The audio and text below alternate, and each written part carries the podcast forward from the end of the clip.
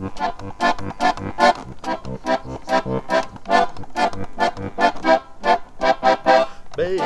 tralala, baby tralala, baby tralala, baby tralala, baby tralala, baby tralala, baby tralala, baby tralala, baby tralala, baby tralala, baby Tak na tvoje. Baby tralala.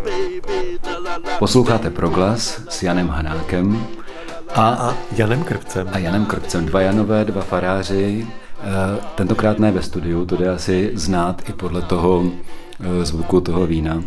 Je příjemný večer, jsme u mě na faře v Bohdalicích a eh, ty Jendo si přijel z Brna, protože zítra jdeš do školy. Co tam děláš? No, studuji media, na katedře mediálních studií a žurnalistiky Fakulty sociálních studií Masarykovy univerzity v Brně. Jak tě to napadlo? No, to už se rodilo nějak tak delší dobu. Možná čtyři, tři, čtyři roky zpátky už možná nějaký ten první nápad byl. A tak doš, došel, došlo na ten, nebo přišel ten správný čas, mi tak přišlo a podal jsem přihlášku. No mně přijde vtipné, já tě samozřejmě pozoruju už nějaký ten čas. Eh, Řekl bych eh, profesně samozřejmě. Protože je jako výborné to, že vidím, jak, eh, jak kněz se seznamuje s žurnalistikou velmi prakticky. Ne, že by to bylo jako nutné propojení kněz a novinář, ale protože já jsem taky kněz a novinář, tak se mi to samozřejmě nějak líbilo a zajímalo mě to. Ty se taky občas jako se mnou něco konzultoval, co jsi dělal, takže jsem si říkal, ty jo, on jen jako mě vnímá jako trošku autoritu v oboru, to je jako super, tak jsem tak trošku jako dramaturgoval lehoučce vzdáleně. A e, předpokládám, že to byl ten důvod, proč se rozhodl začít studovat, ale musím říct, že e, jako mý kolegové, protože já učím na té stejné katedře, a e, mý kolegové říkali, a proč ho nejde aspoň na magistra nebo něco takového? A ty, protože ty jsi vstoupil do bakalářského studia, ty teďka studuješ s těmi, kteří nedávno maturovali. Jo? Jak tě to napadlo? Proč zrovna to bakalářské? Protože ty by se svým vzděláním mohl klidně jít výš? Mě zaujaly, řekněme, ta praktičnost toho bakalářského studia a a toho, jak na to. To magisterské, magisterské studium už je spíš víc teoretické a výzkumné, což mě tak úplně neláká, když toto bakalářské je skutečně za, zaměřeno na, to, na, na, na praktickou stránku té novinářské práce.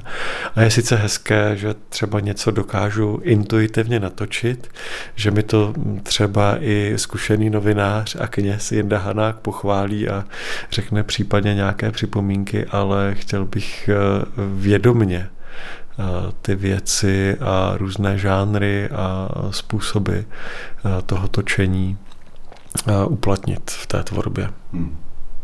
Mě to vlastně velmi zaujalo, že jsi do toho šel a že máš takovou jako uh, nějaký, jak se tomu říká, drive. Jo, dokonce včetně těch přijímaček z CIO testu a podobně, což bych jako já asi pravděpodobně nedal navzdory tomu, že na té stejné katedře učím. Ale tenhle ten týdeník, kde se teď potkáváme jakkoliv u mě na faře, tak se jmenuje Za kostelem.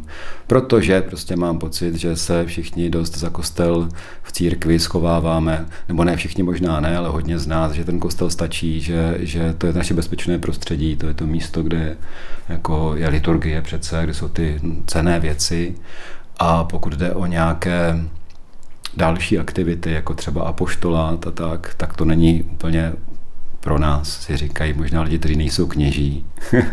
říkají, na to jsou experti, ti kněží, to my jsme, ale oba dva. Ale zároveň jako vstupujeme do toho prostoru novinářského nebo respektive mediálního, což není něco, co by se od nás úplně typicky očekávalo. Jo?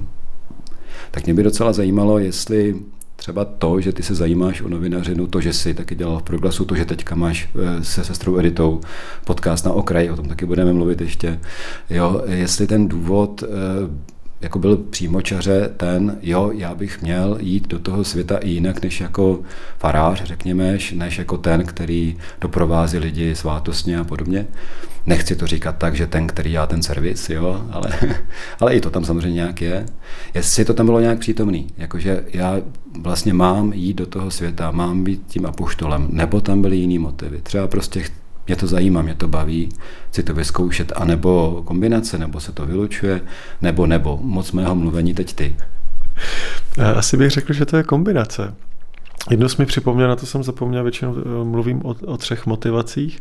Ta první je, to znamená, eh, jo, to už možná jsem zmínil, eh, doplnit si to vzdělání v tom, jak správně se pouštět do, do natáčení, jak využít e, všechny možné různé styly, jak jsem říkal, nějaká e, dom, ne dominová, mozaiková kompozice a mm. lineární mm. kompozice, já nevím, e, co všechno, tak vědomě, vědomě to třeba v tom, co chci natočit, umět to použít a dopředu si říct, ano, chci to natočit takhle a takhle, a potřebuju k tomu ten a ten rozhovor tady z toho a toho pohledu, tady ten a tady ten zvuk tak to je asi jedno. Řekněme, zprofesionalizovat, zlepšit eh, nějakou tu technickou stránku.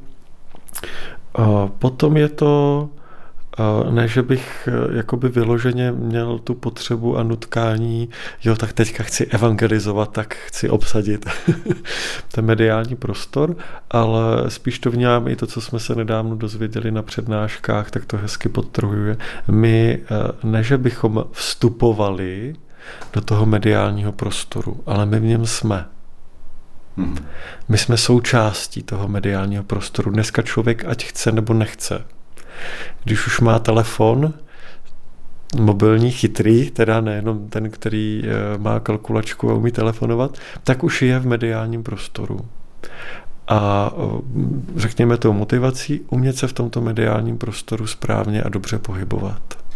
A využít ho právě i k hlásání Evangelia. Hmm. Jo, Ježíš, mám pocit, využíval uh, tehdejší vše, veškeré možné uh, komunikační, zvukové, hlasové prostředky, aby ta jeho zvěst uh, se šířila dál. No ale proč my máme strach, obavu, nebo tak to občas vnímám, využít všechny možné dostupné komunikační prostředky, aby se ta boží, aby se ta Ježíšova zvěst dostala k lidem. Ta další motivace je trochu orientace v tom mediálním prostoru a pomoci lidem, se kterými se setkávám, nebo pak možná, pokud bude zájem nějaké přednášky, občas mě ještě pozvou na nějaké setkání s mladými, abych jim něco řekl o, o médiích, když jsem byl tady na proglasu, a, tak pomoci rozlišit, co je zpráva, co je dezinformace, co je fake news, že si musím uvědomit, když slyším nějakou zprávu, z jakého zdroje to je, komu patří ten mediální dům, kdo to platí, kdo může mít nějaké postranní zájmy, aby ta zpráva vyšla tak, jak vyšla. Takže to je, řekněme, ta třetí motivace, udělat jakýsi pořádek nebo osvětlit, jak média v dnešní době fungují. A to čtvrté, na co si naťukl, a to už si teďka asi zase opět nevybavíme. Já už taky ne, protože ty jsi začal eh, přednášet mě, jo. To mě zajímalo, kdo, kdo ti to říkal, kdo, kdo ti tohle to učil teďka v tom prvním semestru. Že jsme v mediálním prostoru, kolega hmm. Macek. No jo, Jakub. který, který mimochodem, eh, protože jsme, on je asi jenom o dva nebo tři roky starší než já, tak on občas uh, má takovou hlášku krásnou a já se tomu směju jako jediný z celé té posluchárny, tak už zjistil, že uh, něk, některá slova nebo některé příklady to mladé osazenstvo, které se narodilo po roce, kolik je, 2000, nebo kolem roku 2000, prostě nemůže znát, kdežto my, kteří jsme se narodili ještě tak jako o pár let dřív, před rokem 2000, tak to známe velmi dobře, tak už se teďka na mě dívá. Hele, nepovyšuje se teďka nad těmi mladými svými spolustudenty, že ne? ne, ne, ne, já, já si to užívám úplně.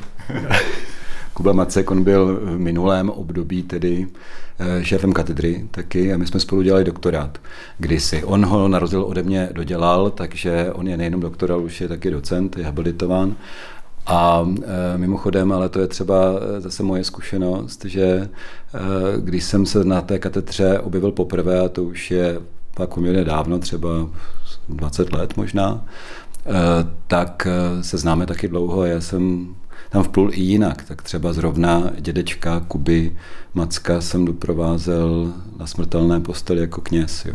což je taky pěkné, protože Eh, já nevím, jak to vlastně Kuba úplně přesně má jako eh, s kostelem, ale rozhodně je otevřený. On, myslím, říká, že není věřící. Byla na to řeč vlastně, eh, bavili jsme se o různých druzích komunikace, a někdo ze studentů položil kolegu Mackovi otázku, jak je to vlastně sem ve mši svaté, jaký druh komunikace.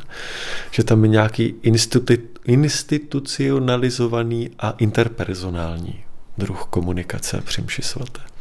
To říkal Kuba, jo? Mm-hmm. Mm-hmm. Ale, sám, ale dodal tu poznámku, že věřící teda není, ale tohle, že ho napadá. To bych se dovolil pochybovat, ale, ale to nechme teďka Jakuba Macka, eh, Jakube Mackem ale eh, spíš zpátky k tomu, co jsi říkal, který eh, jsi zmiňoval to, jak jsem ti eh, říkal o té mozaikové kompozici a jiné, tak si zapomněl nejenom řetězová, ale třeba lineární, paralelní, křížová montáž, kompozice. Proto se to chci naučit. Ale, ale toto jsou kompozice, které se používají, dejme tomu při stavbě dokumentů, což už je taková královna, řekl bych, novinařiny, už je to na hranici jako uměleckého žánru. Já si nekladu malé cíle a tomu audiodokumentu bych se rád věnoval. Jo, tak teď si v prvním semestru, my se, my se jako učitel a student potkáme až v tom druhém semestru u uh, audiovizuální žurnalistiky, kde je plná posluchárna, je to taková, my lákáme, jo? lákáme na to, aby, já v mém případě, aby se studenti rozhodli dělat audio, zvukovou tvorbu. A pak, když bude chtít, tak to bude audiožurnalistika, pak teprve audiodokument, mezi tím audiokafé, různé takovéhle věci, ale můžu prozradit, že se stalo něco velmi nestandardního, ale nevím, jestli to teda mám říkat, asi to řeknu, eh, že vycházíme z toho, že, že jsme přátelé, že už jsi mě požádal v létě teďka ještě dřív, než jsi vlastně nastoupil na fakultu, tak jsi mě požádal vedení bakalářské práce a já jsem ti to přislíbil, ale oficiálně to není, protože to ještě nejde. To musíš absolvovat pro seminář bakalářské práce a najít si svého vedoucího. Chystám se na to. Jo, ale ty jsi třeba říkal o tom, že eh, taky studuješ žurnalistiku proto, protože bys chtěl taky lidem vnést nějak to vědomí toho, jak se vyznat v médiích, jak eh, rozlišit informace o dezinformací, fejku a tak dál. Ale to je v podstatě takový trošku jako vnější přístup. Je dobré to znát zvnitřku, ale je to trošku jako, je to něco, eh, v tom názvu té naší katedry je katedra mediálních studií a žurnalistiky a to jsou ty mediální studia. To je ten jako vnější vědecký, řekněme, přístup k tomu. Ale žurnalistika je samotná tvorba. A ty, eh, ty se spustil do té tvorby, ty jsi tvůrce. Jo? To je trochu něco ještě jiného, jo? než jenom od, jako snaha pomoci lidem vyznat se v médiích a v mediální komunikaci. Samozřejmě sociální média, to je, to je eh, oblast sama o sobě, Twitter, Facebook a tak dál, a TikTok a podobně, Instagram a něco možného, jo? ale ty tvoříš ty tvoříš. Jo? Mě by zajímalo, jako kdy, kdy to k tobě přišlo, jako jakým způsobem tě oslovila nějaká ta myšlenka nebo inspirace přišla, nebo co já vím, já budu tvořit. Nějaký přetlak tvůrčí, nějaká, nevím, co to vlastně bylo, co tě k tomu vedlo. Hmm, zajímavé. Pokládáš samé zajímavé otázky. Ano, dávám si teďka čas, abych mohl si nachystat v hlavě odpověď. Hmm, asi rozhlas nebo rádio je jedna z těch věcí, kterou jsem chtěl spolu s tancem a divadlem dělat už kdysi dávno. A jenom na to eh, ne díky, ale kvůli eh, určité konstelaci a, a řekněme životní historii nebyl prostor. A ten prostor se objevil časem. Mm-hmm. Od nejprve, když jsem byl ve Křtinách, že jsme s farníky se chodili modlit eh, růženec do proglasu, potom mě tak napadlo, že bych to třeba jako mohl zkusit a mohl se ozvat. Tak jsem se ozval a, a byl jsem přijat. Hmm. A pak už to se to nějak jako rozvíjelo a ten, řekněme, na audiodokument nebo na a, směřování a, tou, tou cestou audiodokumentu, tak možná jsi mě inspiroval ty. Teďka Já se úplně rdím. že by se dalo a, a zároveň vnímám vlastně velmi silný hlas, když se taky člověk tak jako ptá, jestli to má dělat nebo nemá dělat, tak při jedné adoraci eh, a opakovaně se mi to vrací, slyším slova, chci, aby stočil. Mm-hmm. Jakože přímo si slyšel ta slova ve své hlavě? Chci, aby stočil. No to je dobrý. Vtipné na tom teda je, abych to trochu shodil, že my sice říkáme, že se točí, ale ono se vlastně technologicky už netočí vůbec nic.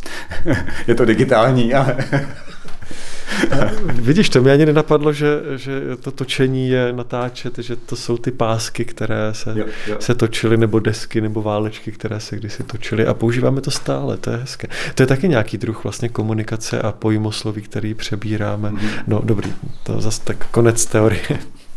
Já jsem eh, to měl podobně, jako, to je zajímavé, že vlastně pro mě mediální svět začal proglasem a jeho odmítáním. Jo, v roce 95, když to rádio začínalo, tak já jsem tehdy studoval v Olomouci druhý ročník teologické fakulty a zároveň jsem byl v semináři a tehdy se, oteví, se připravovali Olomoucké studio. A já jsem tehdy tomu vůbec nevěřil, vůbec. A říkám, že to nemůže fungovat, takové rádio se nikdy neufinancuje a tak podobně, což je mimochodem téma, které 27 let poté je vlastně furt se vrací, jako, je, jako ta, ta, ta, to, jak je to vlastně možné, že to rádio může fungovat a nějakým způsobem někdo zaplatí. Ale eh, tenkrát mě jeden kamarád říkal, hele, tak to pojď zkusit a pak můžeš kritizovat. No, tak jsem to zkusil a chytlo mě to totálně a pak už to jako jelo. Jo, prostě studium žurnalistiky a, a český rozhlas a tak dále. Bylo to vlastně velmi zajímavé, jak to člověk jako uchopí, tady tahle věc. Takže ti naprosto rozumím. Já nedokážu říct, jestli jsem slyšel, já jsem, jestli jsem slyšel od hospodina toč, toč Eh, možná jsem se ho ani tolik neptal, to je teda jako, ano, je to tak, prostě tak to, tak to v té chvíli bylo. Jo. Ale přišlo mi to důležité. Ale pravda je, že třeba já jsem teďka v té pozici, já tomu říkám radši dramaturg, než redaktor Radia Proglas, ale samozřejmě, jak chodí ty různé e-maily, tak jeden e-mail byl i o tom, jako, eh, jako proč eh, musí být šéf-redaktor kněz, což pak, to ne, což pak to nemůže dělat někdo jiný. Mimochodem, to já jsem si říkal před čtvrtstoletím taky, jo, že prostě proč. Že. Ale říkám si dneska, ten důvod, eh, proč tam jsem, není protože jsem kněz, ale protože snad třeba trochu rozumím své práci mediální. Ale zazněla tam taková zajímavá věc pro nás oba, jo, v tom stejném mailu. Jako když přece kněz má dělat to, eh, k čemu je poslán, to znamená, ať je v té farnosti, tomu rozumí, ať to dělá, ať udělají ty svátosti a tak dál. Protože jsou lidi, a není jich málo, kteří si myslí, že to, co my dva děláme, je vlastně, proč to děláme? Teď máme, teď kněží je tak strašně málo, teď máme dělat jako uh, tu svou práci dobrou, jako svátostnou a tak dál. Proč my vlastně své síly a svůj čas dáváme něčemu jinému, co může dělat úplně někdo jiný? Tak co ty na to? No, na to narážím třeba při svých vnitřních rozhovorech. Zatím jsem se ve své farnosti s ničím takovým nesetkal. Od začátku, co jsem ve farnosti oznámil, protože to ještě souviselo s jednou skutečností, potenciálním převzetím vedlejší farnosti, tak jsem ten svůj plán, který jsem měl do té doby v hlavě, tedy podat si přihlášku na žurnalistiku, oznámil farnosti. A od té doby se mě farníci ptali, no tak a kdy budeš mít přijímačky? A už jsem měl přijímačky a když už jsem teda měl přijímačky, no a tak jak to dopadlo? Už máš výsledky? Ještě nemám výsledky, ještě musím počkat, až ještě měsíc a půl a pak to, až to bude, tak dám vědět. No a když jsem ohlašoval, tak eh, že jsem byl přijatý eh, na, na, na studium, tak rozářený celý eh, kostel úsměv od ucha k uchu a potlesk. A proč? Proč vlastně? Jak ty to vykládáš? Že ti eh, ta tvoje farnost byla tak, tak to přijala, tak byla šťastná z toho, že to děláš, protože zároveň věděli, že jim trochu unikneš, že budeš prostě někde jinde. Já jsem jim říkal hnedka, že to bude eh, nést velké nároky na, na, na ně a na jejich samostatnost. To je zajímavá otázka, proč nevím. Já jsem přesvědčený o tom, že mám nejlepší farníky. to nemáš. Já je mám. ne, tak jako Máme je oba.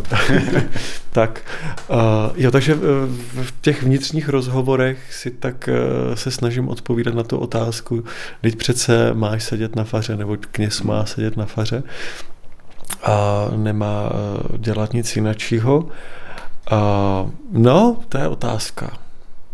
To je otázka. A teďka vlastně už velice krátce jsem studentem, třetí, čtvrtý týden, teďka nevím, jak, kolikátý už to bude týden. No tak nějak to bude. Tak nějak.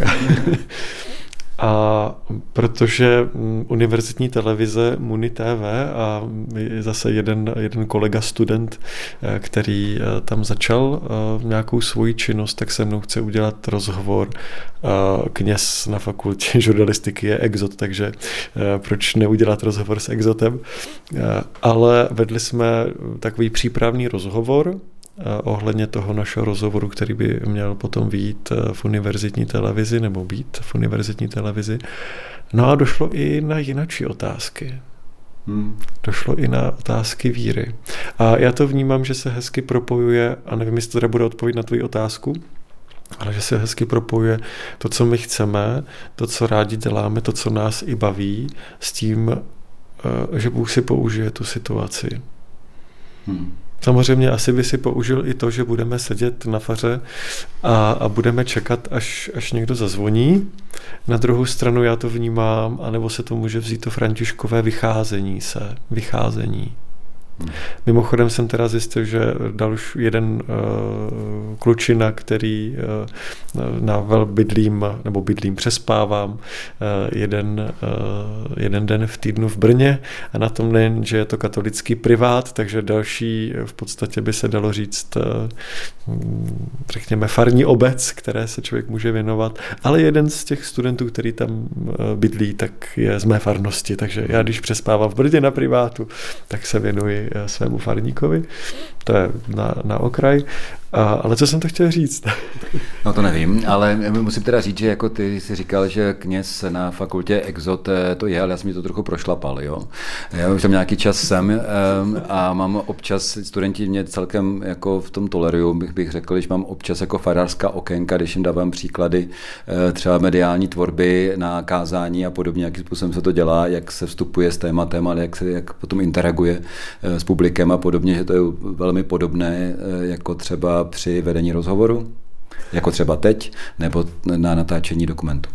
Už jsem si možná vzpomněl, že řekněme i to studium vnímám jako to františkovské vycházení Hmm.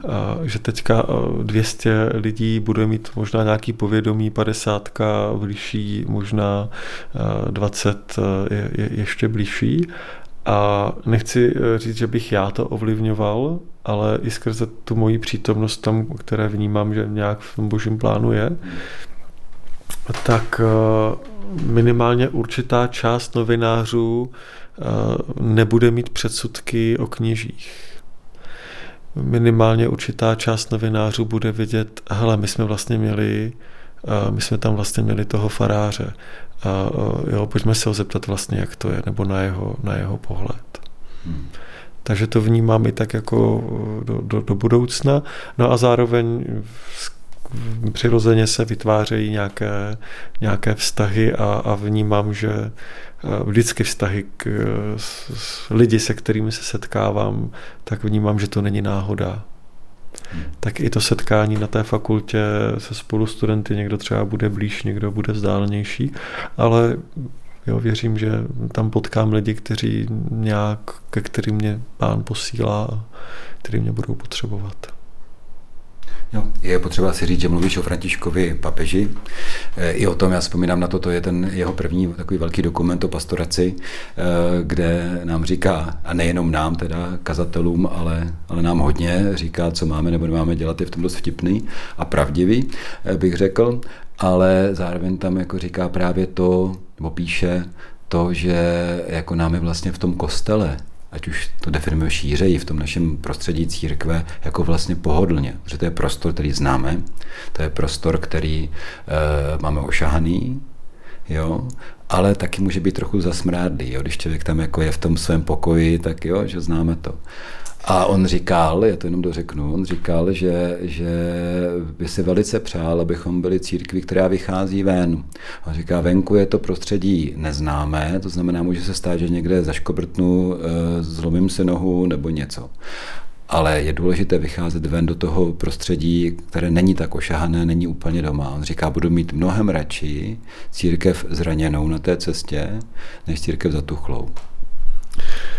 To mi připomíná, protože jedna ta myšlenka nezanedbává tu farnost. To se mě častokrát lidé ptají, no a co farnost?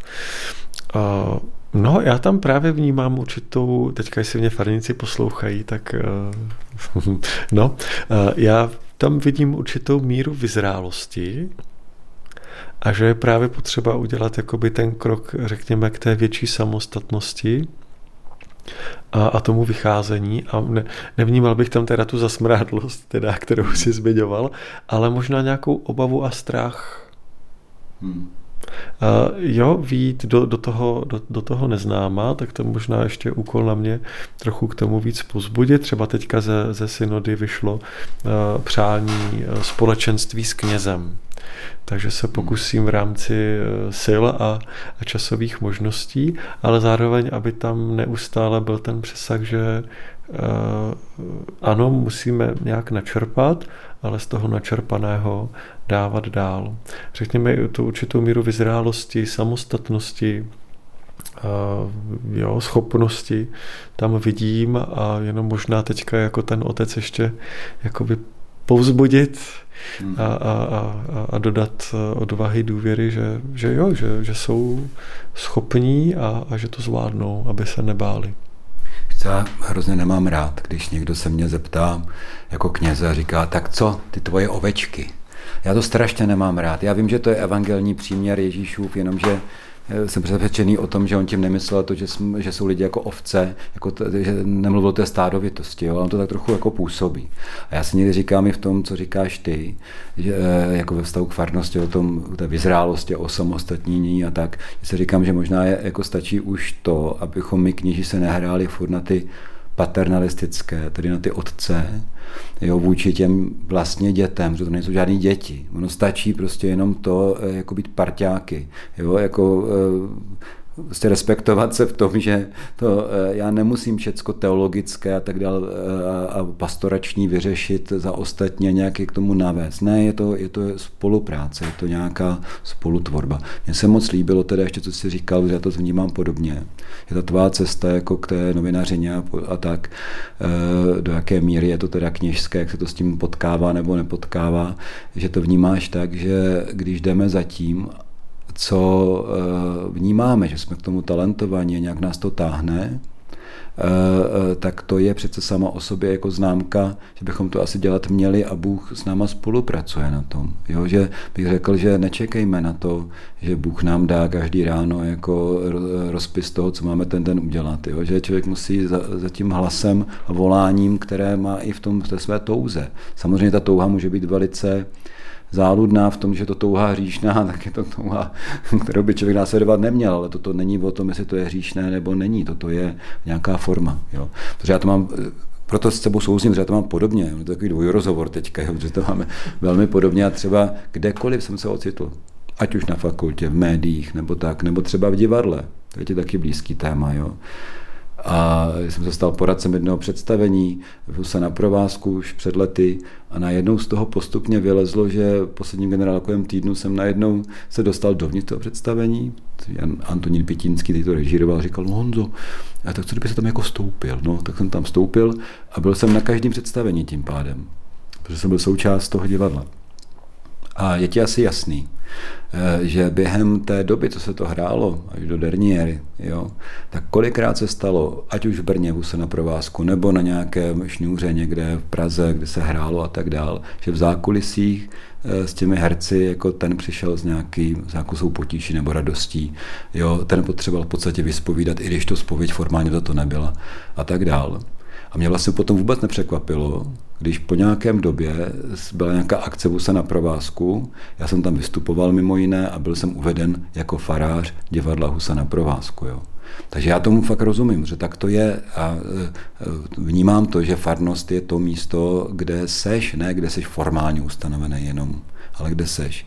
A ještě jedna věc jo, k tomu. Proč si myslím, že, tě, že ti tleskali v té Rokytnici, protože třeba říct, že ty jsi farářem nikoli v Brně, ale na Vysočině v Rokytnici, tak eh, je to podle mě taky proto, že, že tam vnášíš eh, ještě jiný rozměr, než, je, než to eh, takzvaně jenom, konec uvozovek, zatím jenom být tím farářem, což někdy může být jako vlastně dost omezující pro nějaký rozhled toho člověka a pro to porozumění vzájemný. Jo. Že vnímám to, že ať už člověk dělá cokoliv, kněz, ať už eh, je právník, nebo učí někde, nebo třeba dělá něco do médií, nebo chodí do nemocnice, to už je jedno, nebo je vojenský kaplan třeba. Že to jsou rozměry životní, které vlastně obohacují i tu farnost. A já taky spoustu farníků potkávám v Brně, protože eh, tady Bohdalice, já tomu říkám širší periferie Brna, to tak opravdu je, že spousta lidí, studentů a tak je tam. Tak já jsem teďka hodně mluvil a tak eh, možná, že ty jsi zmiňoval ten balet a trochu divadlo, divadlo a, a tak. To je taky velké téma tvého života. Souvisí to taky s tím, že prakticky vždycky, když přijdeš semka na faru, tak se sedneš tomu strašně rozladěnému klavíru. To je moje srdeční záležitost, ten klavír od pana faráře Kotíka, faráře eh, Křižanovského, kde jsem já byl jako kaplan eh, první, místo to moje bylo a on byl narozený v roce 1915, jo, a muzikant a zpěvák. Ten klavír už se nedá pořádně naladit, jo, ale, ale je, je, to, je to příběh. Jo. Uh, tak uh, možná bychom si měli nalít a, a ty bys měl něco zahrát, co říkáš? no, nevím teda. No rozhodně naliju. Rozhodně naliju. Třeba, třeba ti to dodá, uh, dodá mm, odvahu. Dobrá.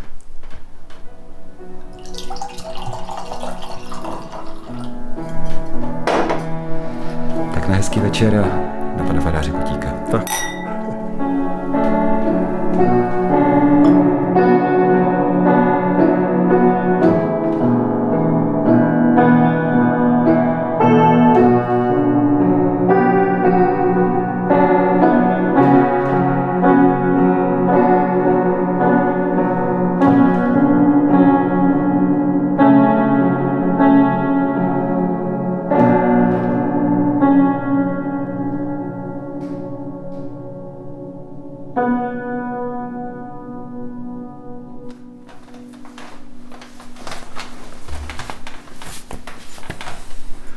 Klavír je hodně rozladěný, jde to slyšet, ale jako je to srdeční záležitost samozřejmě. A ty hraješ hezky. On krásně zní i přes tu rozladěnost. Já myslím, že to má svoje nějaké vnitřní kouzlo. Tak doufám, že to neurvalo uši našim posluchačům. Připomenu, že tedy posloucháte Proglas, týdeník za kostelem s Janem Hanákem a naším dnešním hostem a vlastně zároveň tvůrcem i v Proglasu velmi známým Janem Krpcem. Tak, před tím hraním jsem zmínil ten balet. Jo. Mě to zaujalo, protože když jsi, když jsi přišel eh, na fakultu, nebo respektive si přemýšlel, co budeš studovat, tak eh, které kurzy, tak si taky říkal, že jakožto student máš jednu povinnost a to absolvovat nějaký tělocvičný kurz. Jo. Já jsem tě viděl, jak jsi říkal, to nějaký jiu-jitsu nebo kickbox nebo tak, jako co, co budu dělat a pak si objevil balet. Chodíš každé úterý odpoledne na balet a to je vlastně docela zajímavé. Eh, protože já to teda vím, ale posluchači to možná ještě nevědí. Jo. Co tě k tomu táhne? No teď už to ví, že chodím na balet, ale co mě k tomu táhne? Eh, no protože jsem tanec chtěl dělat eh, nějak v, v kolika, no, v osmi letech mě, mě tanec okouzlil, zaujal Chodil jsem na základní školu, tehdy to byly ty zlaté devadesátky, tehdy bylo možné ledacos, takže mm, na základní škole, kam jsem chodil, tak polovina naší třídy se věnovala výtvarné tvorbě, polovina třídy se věnovala tanci, takže mám za sebou základy baletu, výrazového tance lidovek, a potom i nějakou, nějaký čas jsem neúplně přesedlal, to možná bylo ve stejném čase, to už je strašně dávno. Latinskoamerické tance závodně, ale ten balet nějak zůstal. No. Možná vnímám takovou celoživotní křivdu, že jsem nemohl jít na konzervatoř Duncan Center, která se otevírala tehdy v Praze. Izidora Duncan, taková volná hmm. tanečnice, eh, řekněme alternativa k té klasické ruské baletní škole. A proč se nemohl? Um, uh, jak to říct hezky? uh, no, nejdřív jsem musel jít na školu, abych se něčím uživil. No, šel na teologii, ne? Ne, ne, ne. ne? Uh, no a vybere si školu, kde nejsou přijímačky, ty bys stejně žádný neudělal. Mm. Tak jsem, jsem musel na, na, na konzervatoři. Ani jsem možná v té době nebyl natolik, uh, mnozí posluchači ví, že se bojím, že se bojím cizích lidí, že jsem introvert uh, a, a tak dál. No a snažím se hledat, co jako dobře zahrát a, a přemáhat se v mnoha ohledech. No a v té době, v těch 14, 15, nebo kdy, kdy se končila základka, jsem neměl rozhodně mentální sílu vzdorovat tlaku, který byl doma. Rodičovský tlak. Tak, tak. Mm-hmm. No to jsou věci teda. No ale eh, já náhodou vím, že eh, když jsi dokončil střední školu, tak si furt ještě uvažoval o tom, že bys přece jenom v tom uměleckém směru pokračoval a chápu to správně, že jsi měl volbu, tak dobře, tak budu, buď budu studovat činoherní herectví nebo muzikálové herectví, anebo uh, půjdu na teologii a budu kněz, nebo jak to bylo? To asi úplně ne. Já myslím, že už jsem na střední zkoušel Nevím. No postřední každopádně asi dvakrát jsem zkoušel Brno, Praha, Damu, Jamu, což nevyšlo. Takže s takovou trochu s malou mírou ironie říkám, že vlastně česká divadelní scéna je, je navždycky ochuzena o, o velikost mého hereckého talentu, ale dobře jí tak. a v té době vlastně se společenstvím v Praze, tak jsem začal jezdit na tábory a chtěl jsem se opět něco dozvědět, jak to těmi dětmi dělat správně, jak se jim věnovat, jak prostě reagovat na některé věci a právě z toho spolča dvě, dvě slečny chodili na vyšší odbornou školu pedagogickou do svatého Jana pod Skalou, takže před studiem teologie jsou ještě, mám ještě za sebou, nebo mám odchozeny tři roky na vyšší odborné škole pedagogické. Bez závěreček. Jo, no, já jsem taky studoval doktorát bez uh, toho doktorátu. No, dobře, ale, ale uh, chápu to správně, že teologie byl plán B?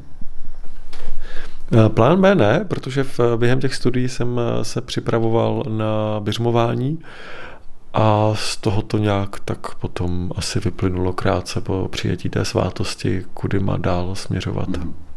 Mě by zajímalo, když jsi říkal, že jsi slyšel ve své mysli ten hospodinův vzkaz, uh, budeš točit nebo musíš točit. Chci, chci abys točil. Jo, chci, abys točil, tak slyšel jsi předtím, chci, abys byl kněz? To úplně ne. Já jsem dával, nebo já nevím, jestli i před tou svátostí běžmování nebo až po běžmování, tak dobrý bože, kde mě chceš mít. Budu šťastný v manželství, budu šťastný v kněžství, jen mi ukáž, kde je to moje místo. A pak nastal okamžik, kdy to tak jako přišlo, no. Mně přijde výborné, jak jsi říkal, že jsi introvert a já ti to nevěřím a zároveň věřím. Jo, zároveň věřím, protože já bych o sobě neřekl, že jsem introvert, to ne ale eh, lidi se smějou, když jim někdy řeknu, že jsem eh, přirozeně nesmělej. Jo, že jako Eh, že jsem se naučil různé metody, eh, jak být středem pozornosti v podstatě paradoxně. Jo. Ano, to znám velmi dobře. Eh, třeba teď, když tady se ujímám toho mikrofonu. Ale když se ocitnou v nějaké společnosti lidi, které neznám a jsem tam poprvé, tak, tak vevnitř je ta dušička vlastně docela malá. Takže já tomu docela rozumím, to jo. Ale zajímalo by mě, když, mluvil, když, jsme, když se tady bavíme o tom hlasu vnitřním a tak, jako boží volání, jdu někam, jdu někam, tak můj vývoj byl třeba takový, že jsem opravdu zpočátku kdysi jako mládežník jako se furt Boha ptal, tak pane, kde mám jako být, co mám jako dělat. Stejně jsem do značné míry se potom rozhodl podle toho, co jsem opravdu chtěl, protože jako se mi úplně nedostávalo toho jasného, jako že by v mysli zazní, prostě chci toto, chci toto, chci toto. A čím dál tím víc, eh, jak žiju, tak se říkám, jako, že to vlastně není úplně správná otázka, aspoň pro mě, jako ptát se Boha, kde mám být, ale že bych měl vnímat jako ty, těch spoustu těch různých impulzů, které ve mně jsou, včetně toho, že eh, vím, že mi něco jde, něco, něco můžu dělat, nebo mám proto nějakou touhu a vlastně až zpětně mám pocit, že jo, ono je to dobrý, on tam Bůh je, protože on to nějakým způsobem funguje. Jo. Mě by zajímalo, jestli ty máš taky nějaký takovýhle posun životní, eh, jak, jak komunikovat s Bohem a jak eh, vnímat to nějaké volání, nebo, nebo jak s ním konzultovat vlastně, co jako dělám a co dělat mám. Když o tom takto mluvíš, tak musím říct, že ano, protože na začátku to bylo takové to eh, dětské a dětinské a nevzdorující přijímání názoru ostatních. Potom byla možnost si něco možná říct, co bych teda chtěl. A když už jsem měl po maturitě, protože to byla jedna maturita a pak si dělej, co chceš, když to platilo jenom tak, platilo jenom částečně. A, ale i třeba to, to knižství vnímám, že to bylo a ono to možná bude, ne, nechci, aby to vyznělo negativně, tak, ale jak je v Izajášovi, svedl si mě hospodine a, a hmm. nechal jsem se svést, přemlouval jsi mě a nechal jsem se přemluvit. Jo, je tam prostě to moje rozhodnutí, zároveň je tam ta obrovská ta nabídka z boží strany a, doufám, že mi dal a dává sílu to přijímat. Na druhou stranu, když teďka vezmu, nebo ne na druhou stranu, ale když pokračuju dál, tak to studium žurnalistiky je vyložení něco, co a, a řekněme věnování se té auditivní tvorbě je něco, co chci já. Mm to je to přání. A zároveň nevím, co by na to teda řekl psychiatr, doufám, že to žádný psychiatr neposlouchá. Když už jsme bavili o těch hlasech, tak eh, jeden, jeden z těch hlasů je nerozhlížej se úzkostlivě. Hmm. Když občas má člověk strach a, a, a právě ty úzkosti, jestli jedná dobře nebo nejedná dobře, nebo měl by jednat jinak, nerozhlížej se úzkostlivě. A ten druhý, teďka si nemůžu vzpomenout honem. Já taky nevím, ale možná to je, už víš? Moment. Uh, počkat. Um, nerozlišej se úzkostlivě. Jo, a co chceš ty? No. A co chceš ty? Uh, že ne, že já se ptám, pane Bože, teda co mám dělat a co je teda správně v nějakém tom dalším kroku a co chceš ty? Hmm.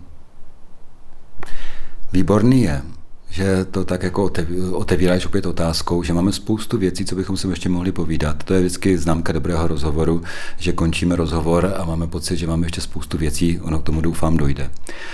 Ale úplně na závěr. Ty si, po té, co jsi odešel z Proglasu, tak si eh, spustil se sestrou Editou podcast na okraji, eh, který, který už jede a ke kterému zveme teďka k odběru a, a k poslouchání a tak podobně, základní myšlenka motivu, proč na okraji a co to je? Mm, na okraji chtěli jsme se, nebo protože ještě tam patří Hyacint Kuchta, premonstrát ze svatého kopečku, takže jsme tři. A to téma na okraji chceme se věnovat tématům, která zůstávají na okraji, o kterých se možná nemluví, některá sociální témata, nebo témata, o kterých se mluví, ale neustále stejným způsobem. Další taková oblast je, je řeholní život, aktualizace nebo možná to řeknu blbě, zatraktivnění řeholního života. A myslím, že tam byl ještě jeden bod a opět teďka si úplně nevzpomenu, ale tohle je asi to hlavní. Věnovat se tématům, která zůstávají na okraji, o kterých se eh, mluví stále stejným způsobem, řeholní život a něco pozitivního. Mm-hmm. To je taky další takový rozměr, by se dalo říct. No to je možná tím vínem, ať ještě doleju trošku toho vína. A myslím si, že už posluchače necháme svému osudu, ať poslouchají další pořady Rádia Proglas. My se ještě trošku popijeme toho vínka a popovídáme ještě společně. Tak eh, v této chvíli se od mikrofonu, milí posluchači, loučí Jan Hanák a přeje vám eh, dobrý poslech dalších pořadů tohoto rádia a samozřejmě hlavně náš eh, host Jan Krbec. Takže také zdravím všechny posluchače a přeji vám krásný den. Baby, tralala,